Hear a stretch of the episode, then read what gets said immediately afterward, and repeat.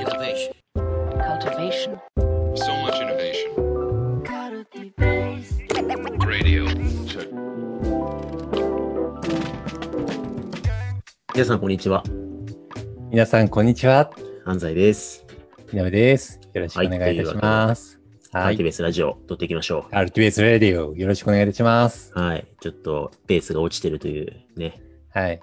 話題のカルティベースラジオ、頑張ってちょっとここから。ね、はい、盛り返していきましょう。なんか最最盛期1週間に4回くらい投下してましたからね。そうっすよね。しかもなんか、みなべさん、他のポッドキャストとかにちょっと出始めてるから。そうそうそうそう。耳ぐり談話室っていうね、社内の人と話したりとか、まあ対そ外のポッドキャスト、もう全く別の会社さんがやられてるポッドキャストに出たりとかね。うん。そうですね。そううん、そう、あの、耳ぐり、我々の会社のコーポレートサイトの方で、ああやとりっていうね、オウンドメディアをはい。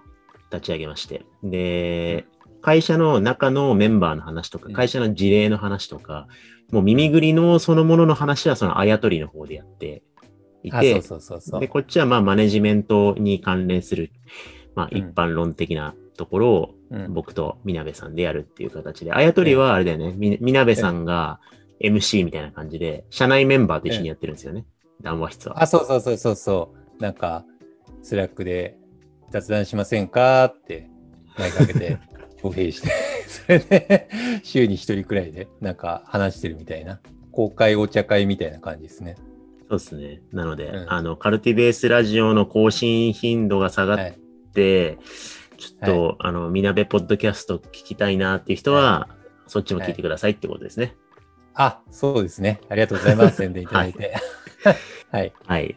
というわけで、まあなので、こっちでは、そのマネジメントに関することをね、引き続きやっていこうかなと思うんですけど、今日は、なんか、はい。みなべさん最近ね、はい。なんか、週末に、すごい、セミナーに登壇されてるみたいじゃないですか。セミナー。まあそうですね。あの、デザインシップっていう、うんまあ、。デザイン界隈、なんかデザイン業界をあらゆるジャンルだったりとか、職能だったりとか、そういったのが横断して、まあ、スターだったりとか、まあ、優秀な方が毎年登壇されているカンファレンスがあるんですよね。で、それが今年、そそれのブランドで、あのデザインシップドゥっていう、まあ、実際に手を動かしながら実践をしていくみたいなデザインスクールを立ち上げられて、うんでそこのあのデザイン系コースの組織論のあの講師として、僕が全3回講座を受け持ってるんですよね。で、それが、うんあの土曜日の午後にあの14時から17時やって 結構重たいんですよね。そうっすね。3週連続のセミナーやるのって結構大変ですよね。1回ならまだしも。あ、そうなんですよね。うんだから、あの、さ参加者でもすごい熱量が半端なくって、うん。あの、そう、プロダクションの VP の方だったりとか、結構大きめなメガベンチャーとかミドルベンチャーとかのトップマネジメントの方とかうんが参加されてて、ガチなんですよね。うんだし、なんか、宿題とかの熱量というか、コミットメントとかやりきり力とか、授業での、あの、なんか意欲みたいなの半端なくって、ええ結構命がけなんですよね。そうだから土曜日の午後だからすっごい眠たい状態でやっちゃうとエラーだからちゃんとなんか前日の金曜とかになんかサウナとか行ったりしてちゃんと体力を温存して かもささぞ平日のかのようにちゃんとスカって話せるようななんかメンタルセットを持って臨んでるんですけど。なるほどね。はい。ななんかそのセミナーに登壇したりはい。するにあたってなんかはい。ね、気づ気づきがあったとおっしゃってたじゃないですか。なんかそれをはい。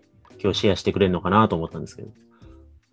あそうですね。あの、そう。デザインしいやまあめっちゃ楽しいんですよね。まあめっちゃ楽しいんですけど、やっぱりすごい優秀な方たちがいるから、そこと組織の問題をディスカッションしながら、実際になんかこう架空の組織の問題解決みたいなのを共にやり遂げるみたいな、なんかそういう3日間のワークなんですよね。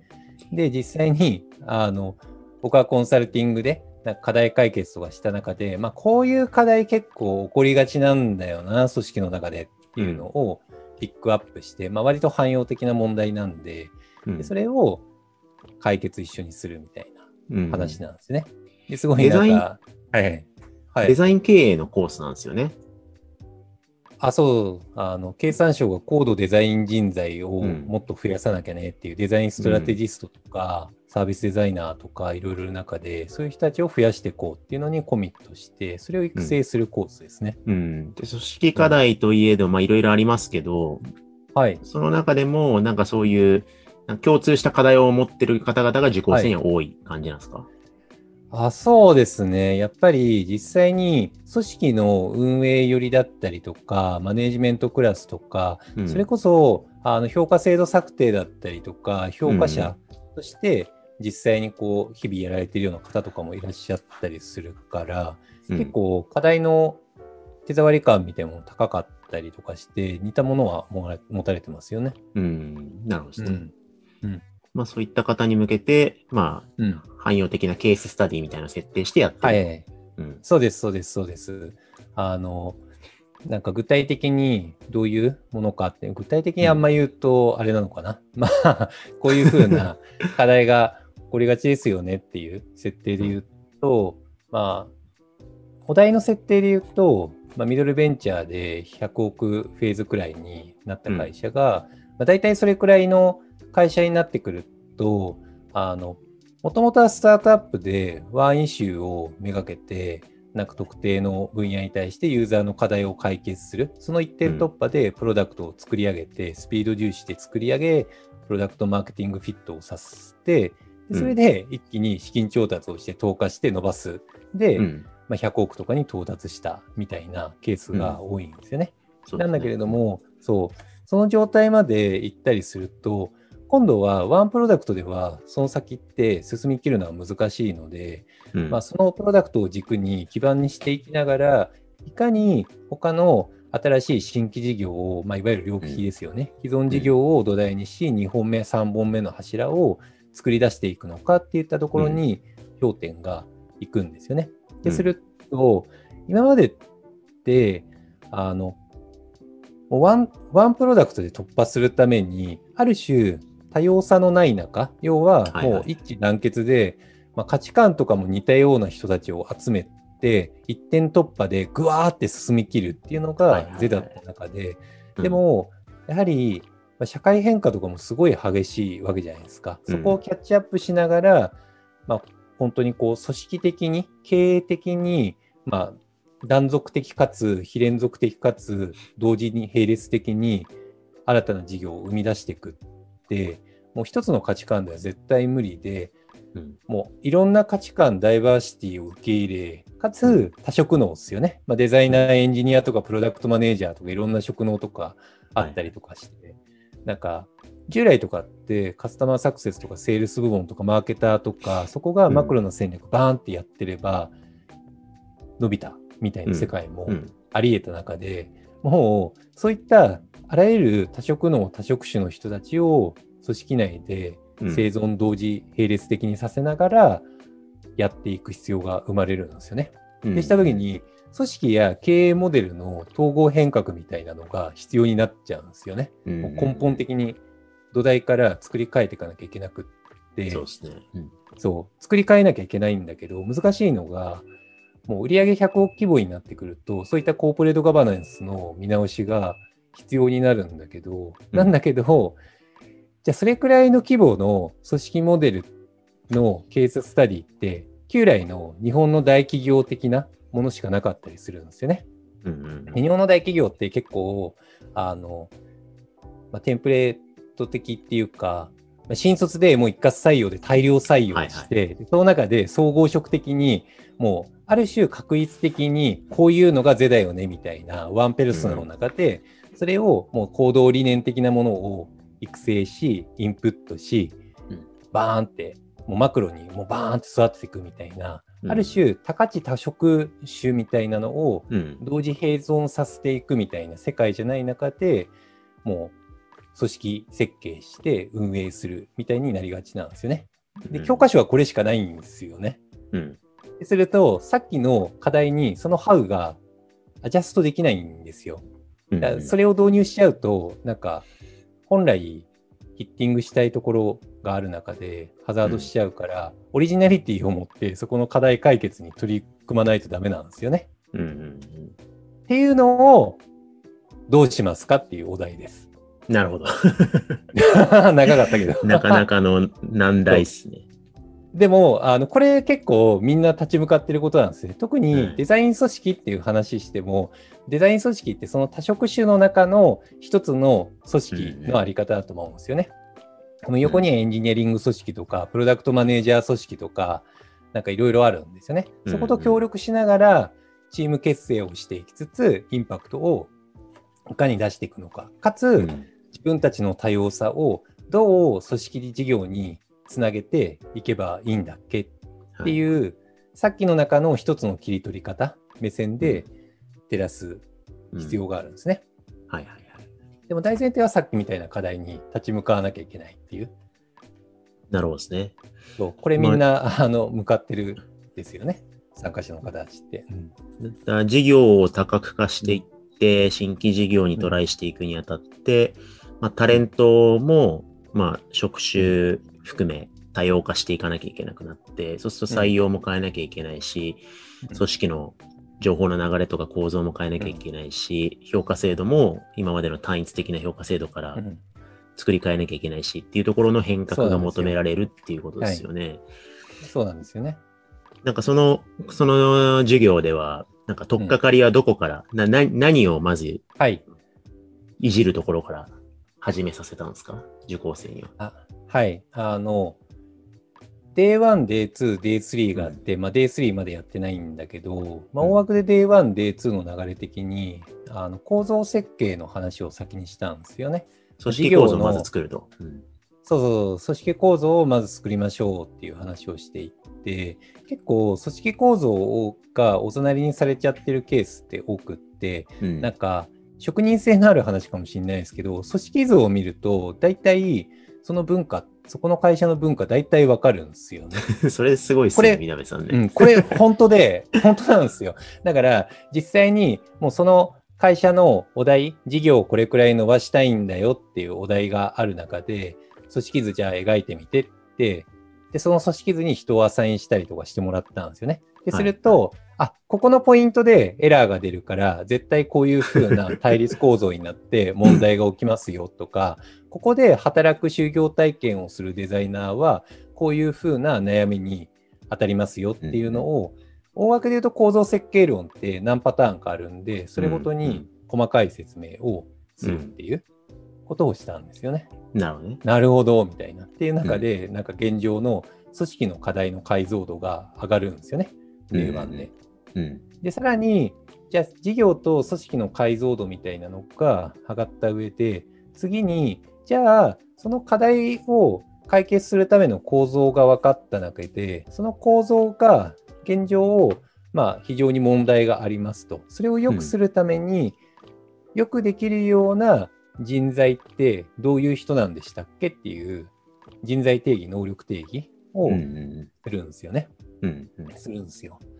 で、結構デザイナーって言っても、結局高度デザイナー人材とかデザインストラテジストって言っても何やってる人が全くわからないじゃないですか。うんうん絶対誰も説明できないと思うんですよね。まあ、曖昧で定義人によって違いそうですね。う ん違うじゃないですか。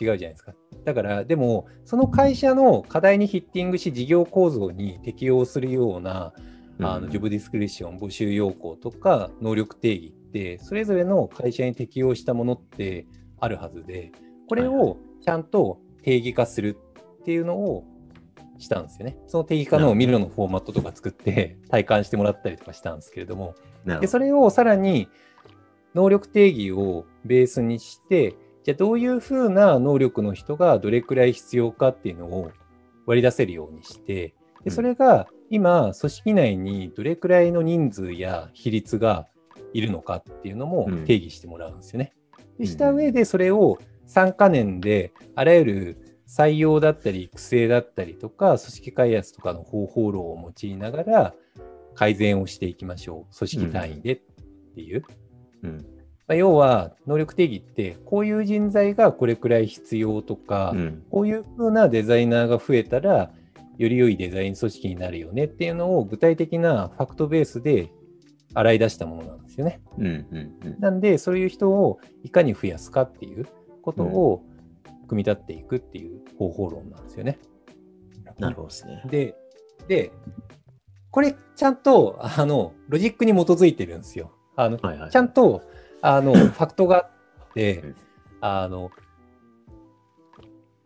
日本と海外、アメリカのうんタレントマネージメントシステムの組織づくりの違いみたいなのが明確にあって、ほうほうあるんですよ。明確にあって、これが問題点にあるんですけれども、うん。僕の場合、アメリカとかそういう海外の領域のやり方を参照ルーツにしてるんですよね、今の話って。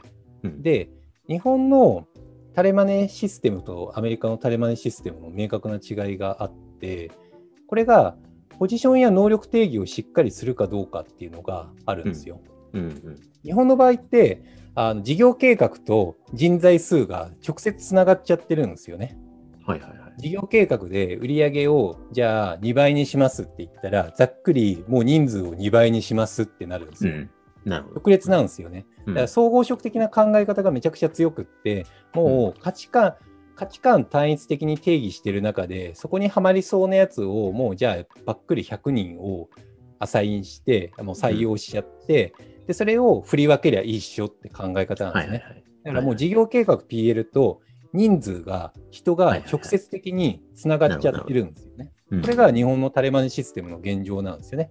だから、実際にタレントマネージメント管理の SARS システムとかも大体こうなっていて、うんあのもうあの人数なんですよね。PL 事業計画があって、それに対して人数入れて、そこの、まあ、総合職的な考え方の中で、誰が価値観と、まあ、なんとなく定性的にワークしている人って、こんくらいだよねみたいなグレード付けをして管理して、高い人を、まあ、結果的に部署の役職に当てるみたいな感じなんですよね。なるほど。うんそう。で、アメリカの場合って、あの、事業計画と人材の話の間に、ポジションが絶対入るんですよ。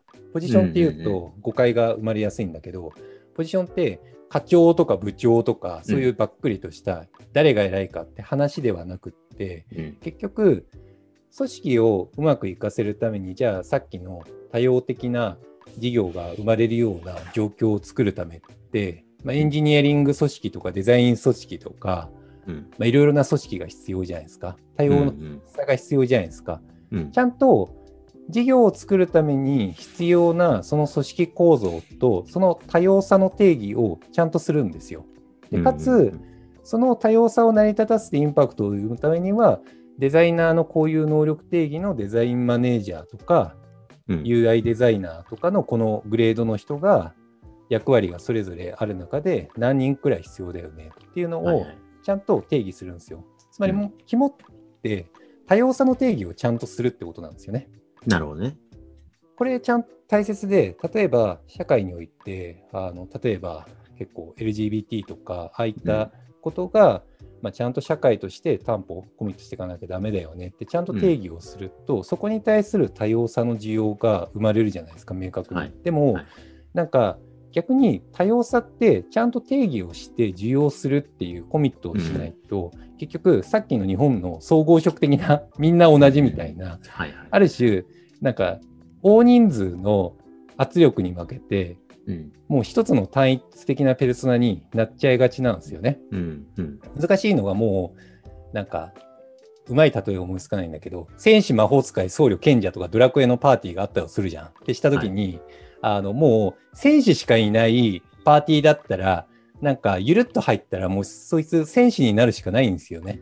そうですね。他の選択肢ってないんですよ。でも、はいはいちゃんと定義として、うちのパーティーには、戦士魔法使い僧侶賢者が必要であるって定義をちゃんとしてうん。おくんですよね。でしたら、それって、絶対そのルールに基づいて守られるじゃないですか。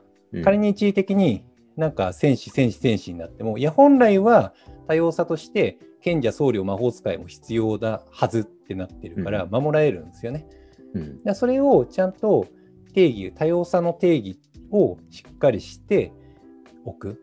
で、それを定義して、で、さらにそれがちゃんと事業に紐づくように計画を組み立てるっていう三段論法なんですよね。なるほどね。これがあることによって、そう。だから、僕毎回さっきの議論で、僕なんで組織コンサルしたりとかするかって、ニーズがあったりするかっていうと、そこの多様さの定義をちゃんとした上で、うん事業のそこの計画に紐づける PL に分解しながら、ちゃんと連携した設計をする。この多様さは本当に事業において重要なのか、どういうふうにすればインパクトが出るのかっていう観点と、じゃあそれを HR の具体的なソリューション、採用とか育成とか組織開発とかエンゲージメントに紐づけながら、どうすればその多様さのプールを改善していき、より良いものにすることができるのかっていうのが、なんかそこをブリッジかけられるのって、うんあんまりいないんですよね、うん国内に。結構分断されてるんです、そこ。もう事業計画は事業経営者で、はいあのそもそも多様さに定義をちゃんとそこにしてやっている、今やりたがる人はあんまりいないんで、うんそれがあるんですよね。だからそれが海外と日本のタレマネシステムの全く違うところとしてあって、でそれが結構あの日本の現状を苦しめているイシューなんですよね。なるほど、なるほど。そう。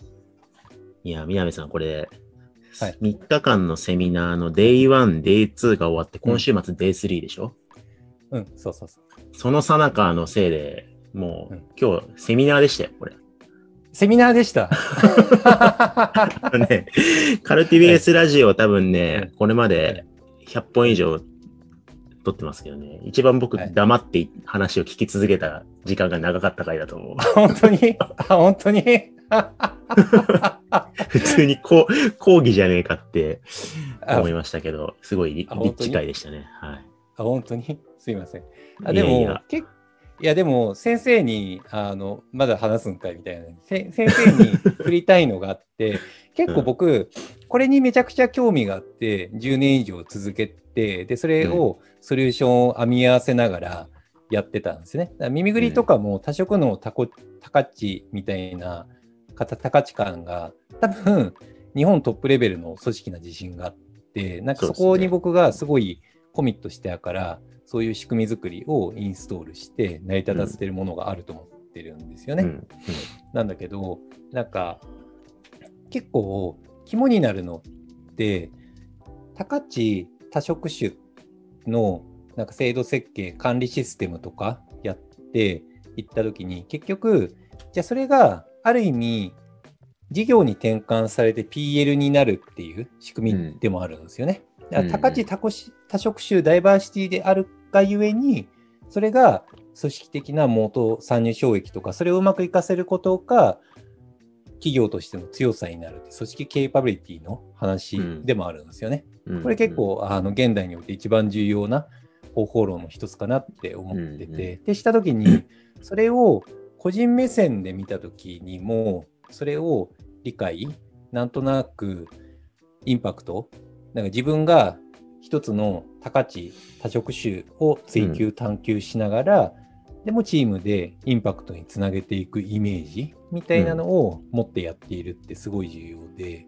うん。それがなんか海外で言うとスタートウィズホワイみたいな、なんかそこのつながりにつながったりとかしてるんですけど、うん。だ結構 CCM、クリエイティブカルティベーションモデルであったりとか、組織開発において、なんか従来の組織開発って求心力をいかに取り戻すか、傷ついた人の心を取り戻すかみたいな感じだったと思うんですけど、そうそうじゃなくって、みんなで価値創出を違うことをお互いに受け入れ、受容しながら、でも社会に対してそのつながりを持ってインパクトをどう生み出していくのかっていう求心力の新しいやり方みたいなのを見出していくのって、このシステムをエンジンをかけるにはめちゃくちゃ必要なことなんですよね。そうです、ね。だから僕、そう、これ入れるときにファシリテーションとか対話をめっちゃコンサルの時にも大切にしてたんですよね。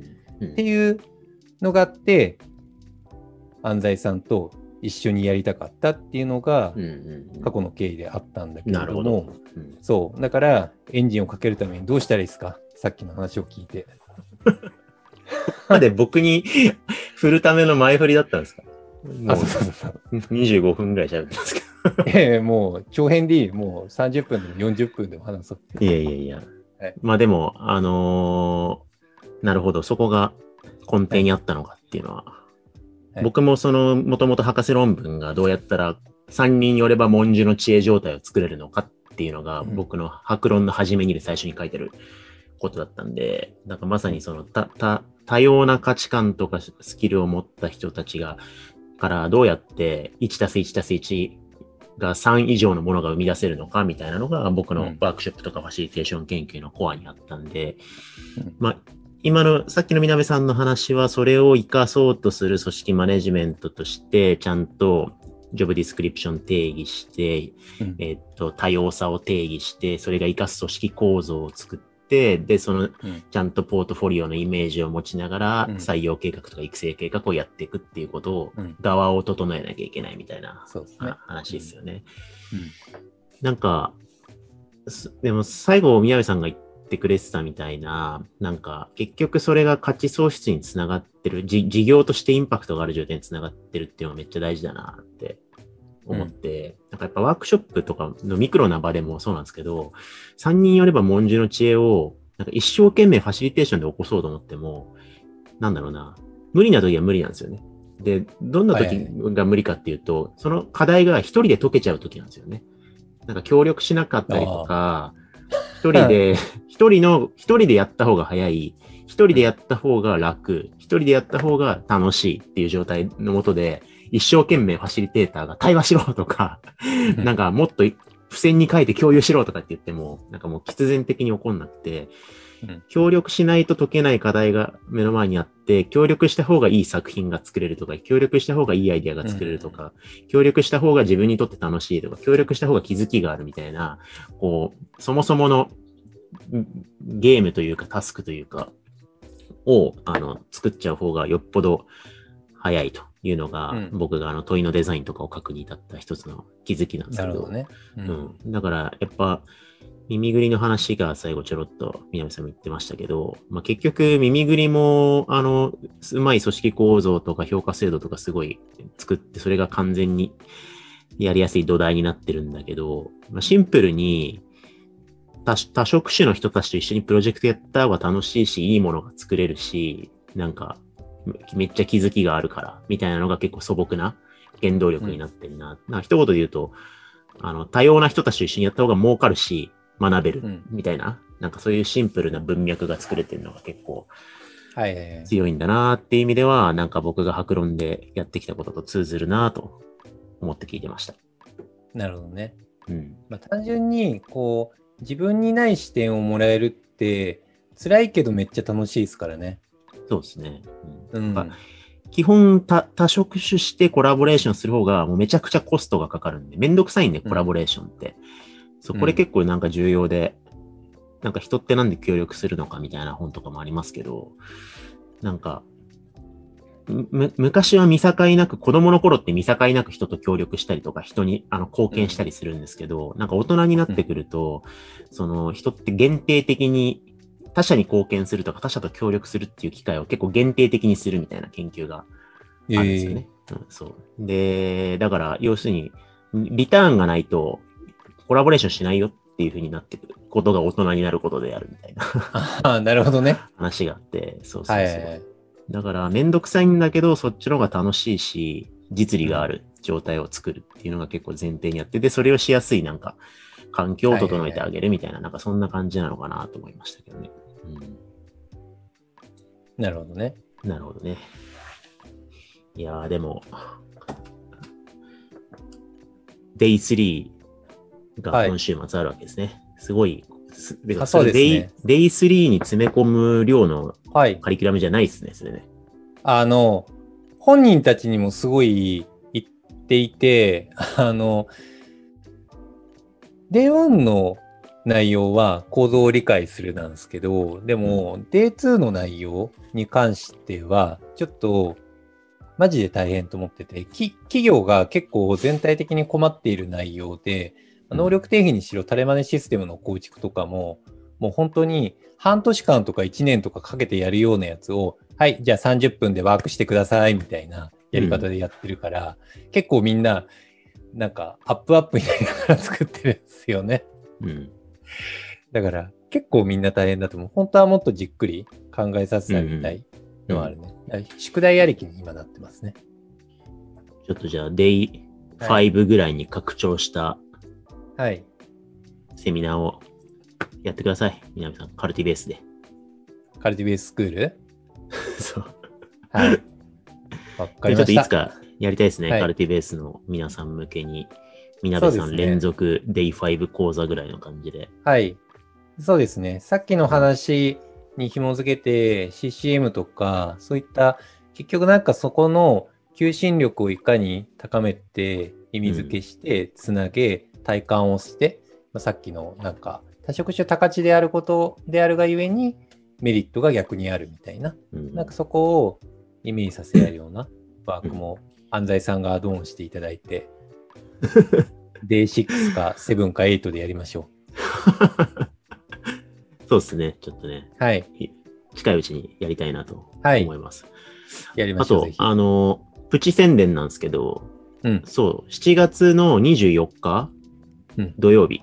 に、久々にみなべさんが、カルティベースラボの、あの、ウェビナーに登壇されるという噂を聞きつけまして、なんだって？